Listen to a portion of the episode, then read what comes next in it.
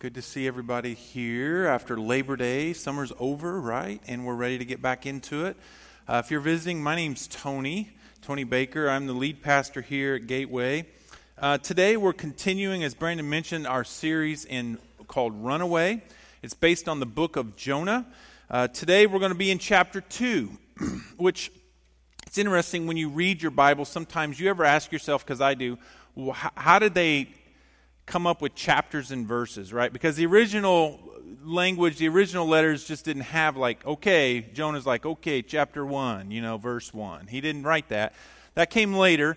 Uh, but today it's interesting.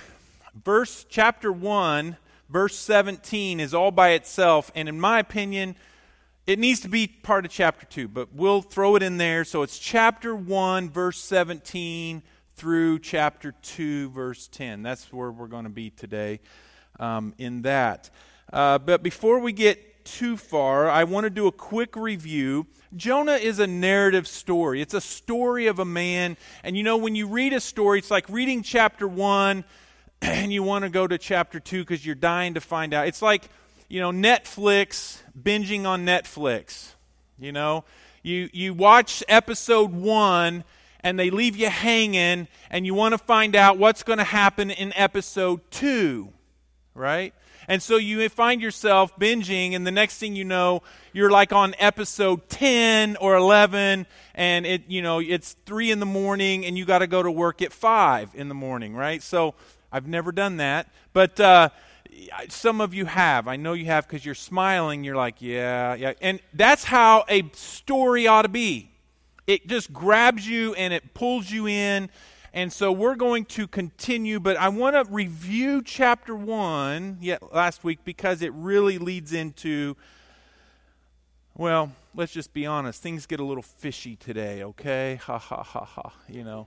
So we'll we'll we'll get there. But let's just review real quick. So last week, if you listened if you were here or maybe you listened online, you remember that we learned that Jonah was called by God to go to the city of Nineveh.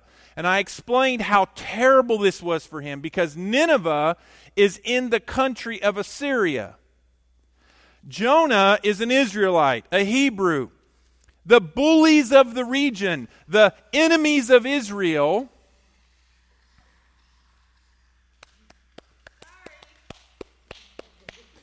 She just liked that song so much, our worship leader is going to listen to it while I try to preach. There you go. You're good. But uh, so Nineveh is this city in, it's this large city in Assyria. Assyria is the regional bully in the Middle East at the time of Jonah. And they were enemies and they were evil and they weren't godly people. And God says, Jonah, I want you to go to Nineveh and preach my word to them. One might think that Jonah would jump at the chance to go to Nineveh and tell them how evil they are. And to tell them that God is coming for you, straighten up, or Sodom and Gomorrah on you, right? Kind of deal. But Jonah ran. He skirted, he, he decided, ain't going to happen, God. And he ran away as fast and as hard in the opposite direction.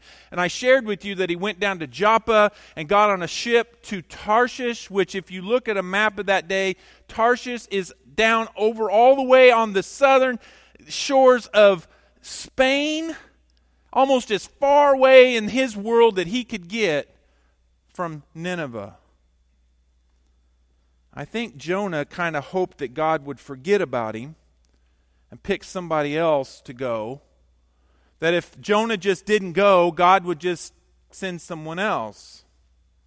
So, most of chapter 1 is about Jonah on this boat when God sends this just terrible storm that nearly cost the crew their lives and Jonah his life.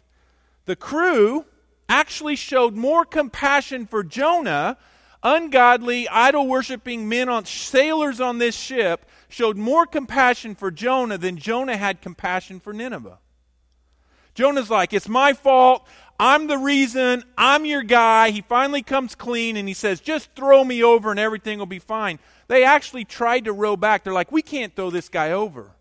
That would be terrible. So they showed more compassion for Jonah than Jonah had for Nineveh. But things got really bad. They couldn't row, and we know the story.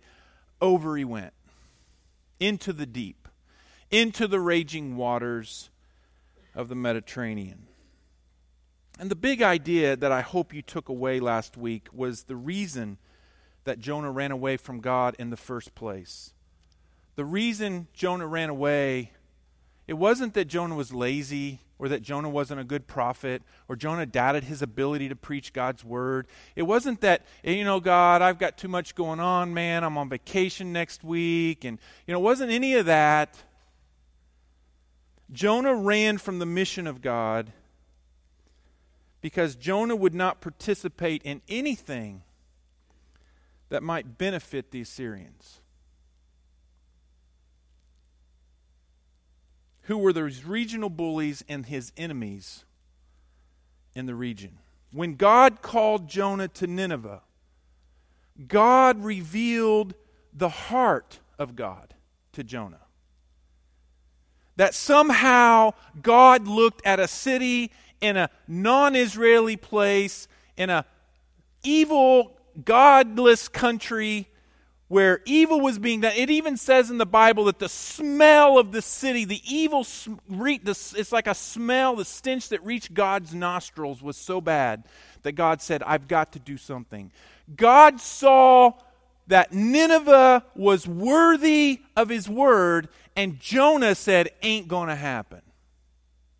Jonah didn't want to have anything to do or participate in anything that might benefit the Assyrians. So when God called him, he revealed his heart. Jonah's heart and God's heart were going in opposite directions.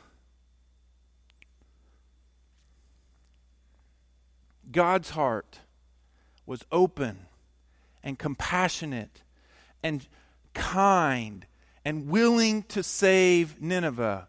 And Jonah's heart said, Ain't going to happen. God's love, God's compassion, God's kindness is awesome when it's for us. But it's not so great when it's for them. I think we're a lot like Jonah more than we'll admit sometimes.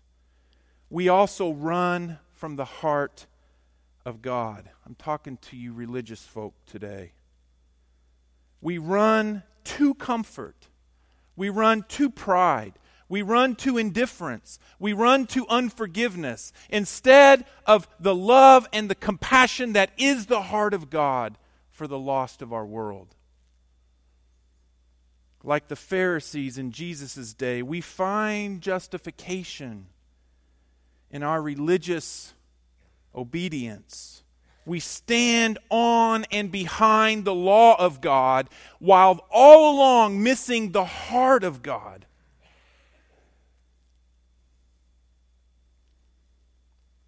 We have this sense of pride or satisfaction that God somehow loves me more than them because I got something right and they don't. The interesting thing about the story of Jonah is that there's a little irony there.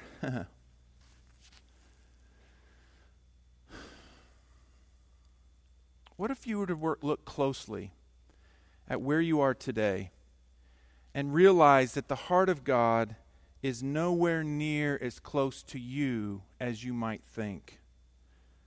What if God's heart is set in Nineveh and yours is in Tarshish on the sandy beaches of South Spain? the irony of Jonah is this that Jonah was a prophet, a man of God, a Hebrew of Hebrews he knew God, he practiced his religion before God, and yet he, he is the one that is about to hit rock bottom in the bottom of the sea. About to find himself in the belly. And we had a conversation today a whale. Was it a whale or was it a big fish? Because you know a whale's not a fish, right? Does it matter? I don't think it mattered to Jonah. Because the belly of anything's, I don't care what it is, in a good place to be. So today we ask ourselves this what will God do with a runaway like Jonah? Things seem hopeless at this point. Jonah is now been thrown off the, the ship. He is sinking to the bottom of the sea. There seems to be no hope. Jonah needs his heart to be recalibrated. Jonah needs his heart to be shifted. Jonah needs his heart. And it seems difficult to see how God is going to recalibrate Jonah's heart back to God's heart. But if we, as we get into this next part of the story, we find out that Jonah is sinking to the bottom of the sea, but God's not done with Jonah yet. Jonah chapter 1, verse 17. I'm going to read the whole text to you, and then we're going to jump into it this morning. Let's read. Now the Lord provided a huge fish to swallow Jonah. And Jonah was in the belly of the fish three days and three nights. From inside the fish, Jonah prayed to the Lord his God. That's probably a good thing to do if you're sinking to the bottom of the ocean. You've just thrown off of a ship, and now a big whale swallows you, swallows you and you realize, I'm not dead yet. You start praying, right? He said, In my distress I called to the Lord, and he answered me. From the deep, from deep in the realm of the dead I called for help, and you listened to my cry. You hurled me into the depths. Well, actually, the guys on the boat hurled him into the depths, right? But we all know they were instruments of God's grace. You hurled me into the depths, into the very heart of the sea, and the current swirled around me. All your waves and breakers swept over me. I said, I have been banished from your sight, yet I will look again toward your holy temple. The engulfing waters threatened me. The deep surrounded me. Seaweed was wrapped around my head. To the roots of the mountains I sank down. I'm about to hit rock bottom, he says. The earth beneath barred me in forever. But you, Lord my God, you brought my life up from the pit. When my life was ebbing away, I remembered you, Lord, and my prayer rose to you, to your holy temple. Those who cling to the worthless idols turn away from God's love for them. But I, will, but I, with shouts of grateful praise, will sacrifice to you. What I have vowed, I will make good. I will say, Salvation comes from the Lord. And the Lord commanded the fish, and it vomited Jonah onto dry land. I almost titled this message, How Far Can You Run from God Till You Feel Like Puke? I almost titled it that, but I didn't. At first glance, you might think God is punishing Jonah. But Look deeper. Do you see what's going on? Do you see what's happening? Jonah's heart is running from God's heart, and God is using this experience in his life.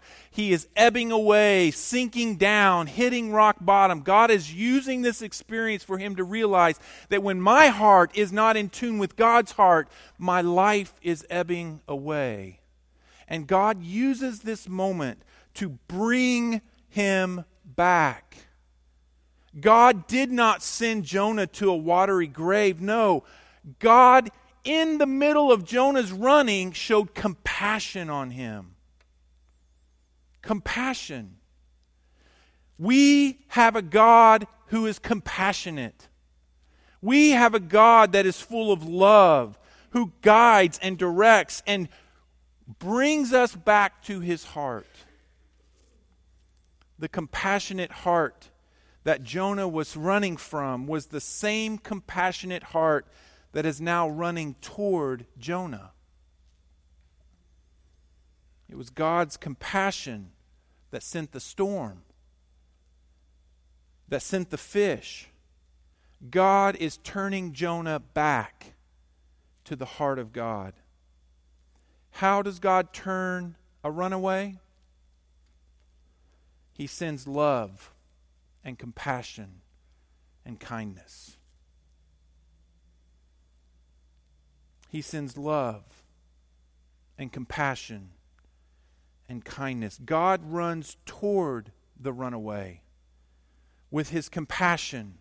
It's God's mercy that brings us back to the path of God. The Bible says it is the kindness of the Lord that leads to salvation.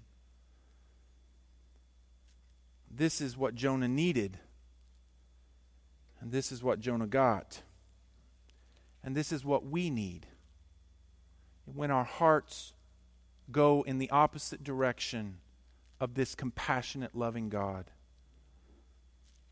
So, our text today gives us these four very important clues, and I'm just going to break them down for you into how our hearts can be turned, how our hearts can be recalibrated back to the heart of God, how we might respond to this compassion, to this compassionate God that runs after us. The first thing that I see is this that runaways must remember how bad it once was. When you read Jonah's prayer, he is remembering how bad his experience was. He's remembering how bad things can get when you're running from God. He remembers these things. Look, look into what what let me ask you this. What do you think was going through Jonah's mind when he went into that water?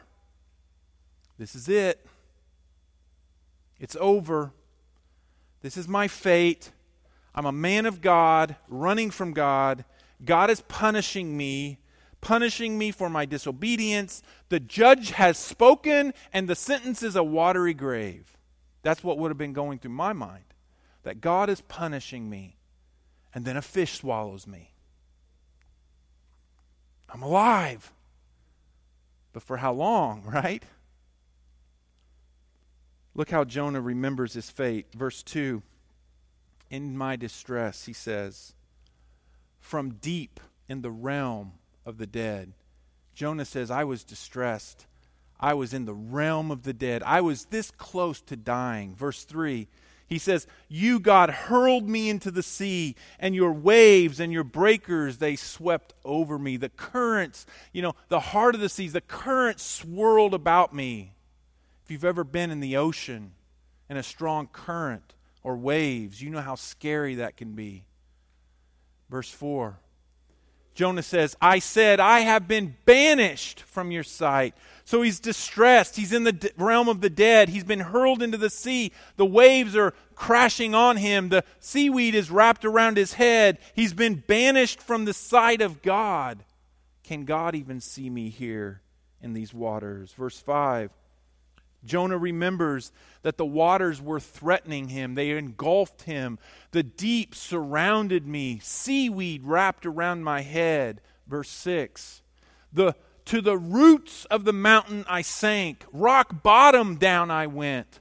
The earth beneath, they barred me in forever. My life was over, he's saying. Things were getting worse. And then in verse 7, he says, When my life was ebbing away.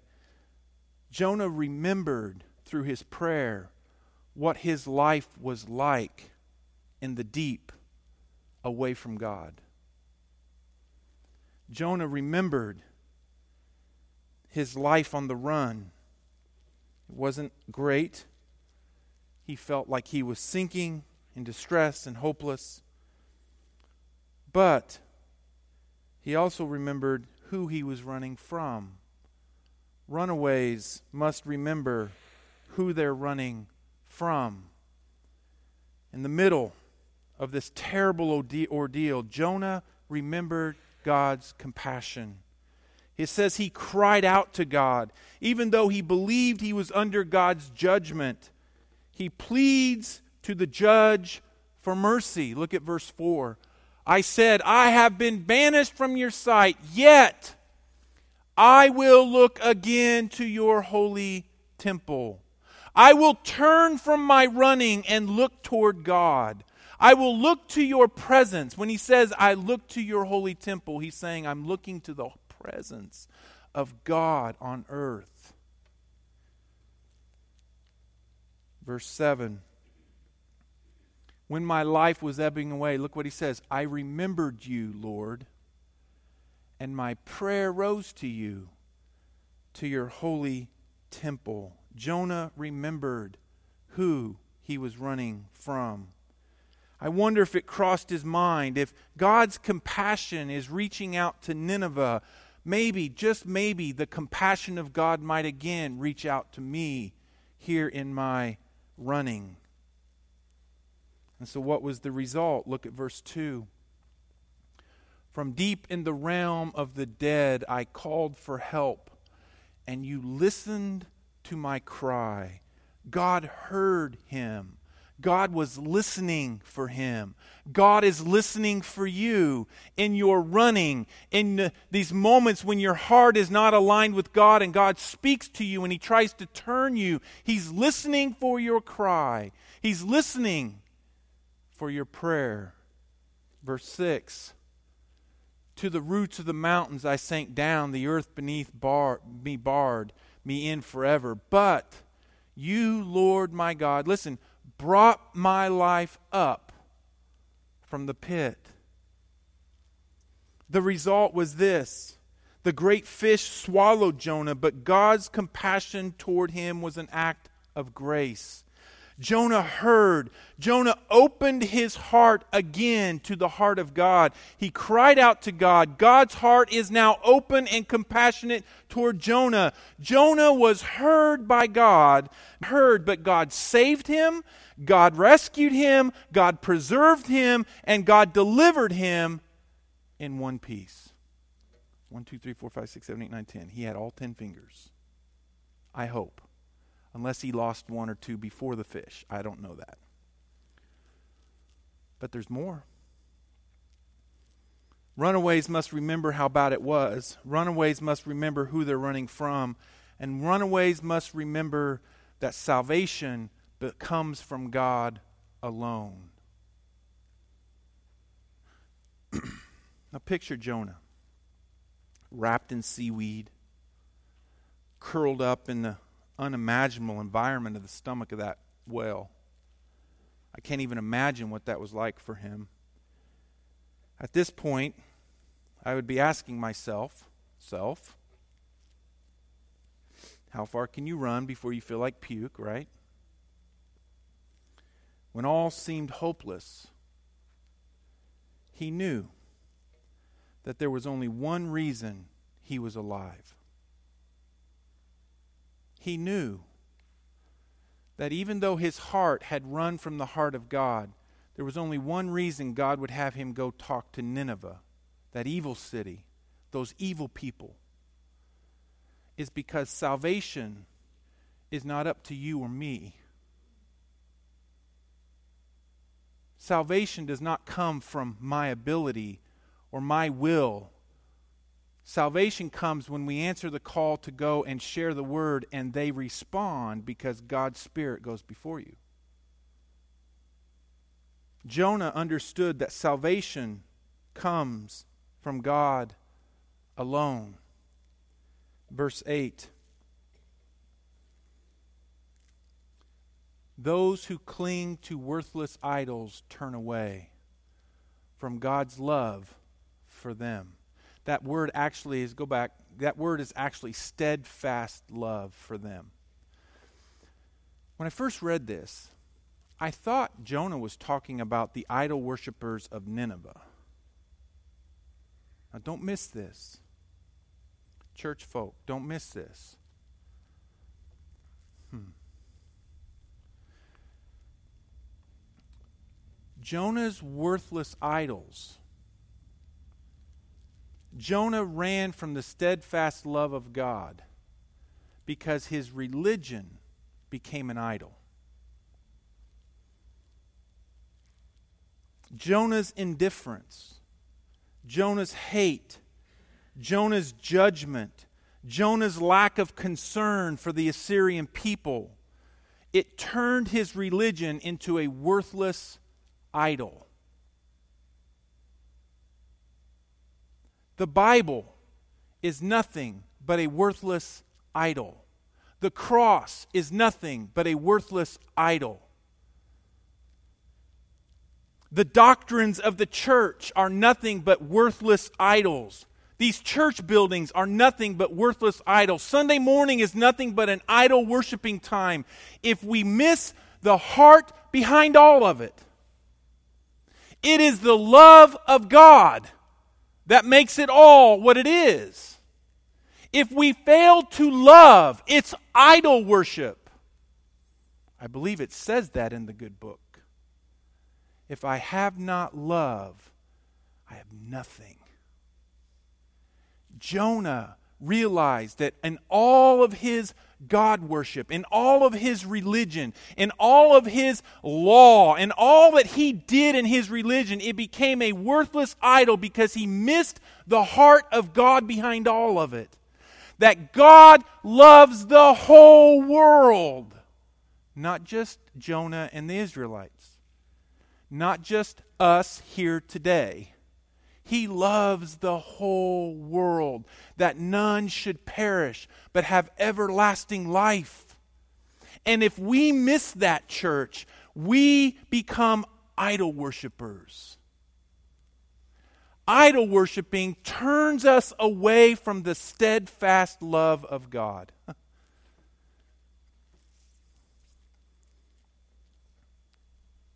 God hit me with that this week, and I went, Whoa. Whoa.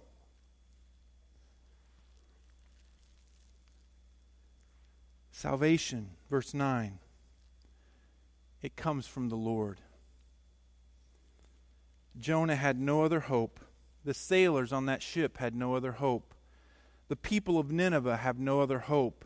And you and I have no other hope except for God's strong arm of salvation that He's given us in the person of Jesus Christ. There's more. One more. So, runaways remember how bad it was. Runaways must remember who they're running from.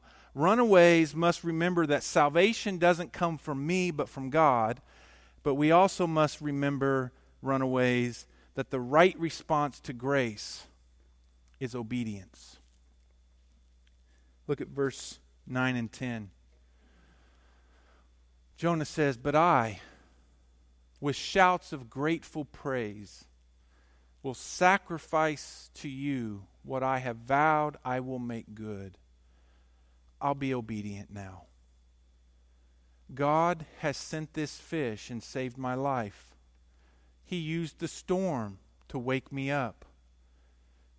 And because of God's compassion, because of God's love, because of God's kindness toward me, a man of God running from the heart of God, I will make my vow and I'll keep it. He says salvation comes from the Lord. And listen, and the Lord then commanded the fish. Once he got it, once his heart was recalibrated, once his heart was turned back to the heart of God, now Jonah was ready to go to Nineveh. And God said, Okay, fish, throw him up. And he just vomited Jonah onto dry land. The right response to God's kindness and compassion, to his love for us, is to obey him. Paul said it was the love of Jesus that compelled him. The right response to God's compassion and love is to give him our whole heart in light of who his of his heart. It is obedience to the mission of God. God's cry that none should perish but have everlasting life must become our mission cry. So think with me for a moment. how you and I are like Jonah. Think about the times that you and I have run from the unexplainable, wide open, never ending, compassionate, loving heart of God. And you might be saying, oh no, when God shows his love toward me, I run toward it. That's not what I'm talking about. I'm talking about the pa- compassionate, kind, never long suffering, loving heart of God toward the Ninevites. Perhaps it is that difficult person in your life a boss, a coworker, an employee. Perhaps it is a certain group of people who are bringing your neighborhood down because of their behavior. Maybe it's all those people not like us who are starting to show up in our communities. Perhaps it's that disgraceful neighbor, disrespectful neighbor, or maybe it's a decisive political leader for you. I'm sure it's those socialist Democrats or those hateful Republicans. Maybe it's the dysfunctional family member in your life, a demeaning parent. Whoever it might be, listen, all of us know that there are people whom we find it difficult to love, to have compassion toward, to be graceful toward, to pray for, people we find hard to forgive. These are the Ninevites of your life. Those we would rather run from than to. I know we don't literally run. We don't get on ships and go to Tarshish.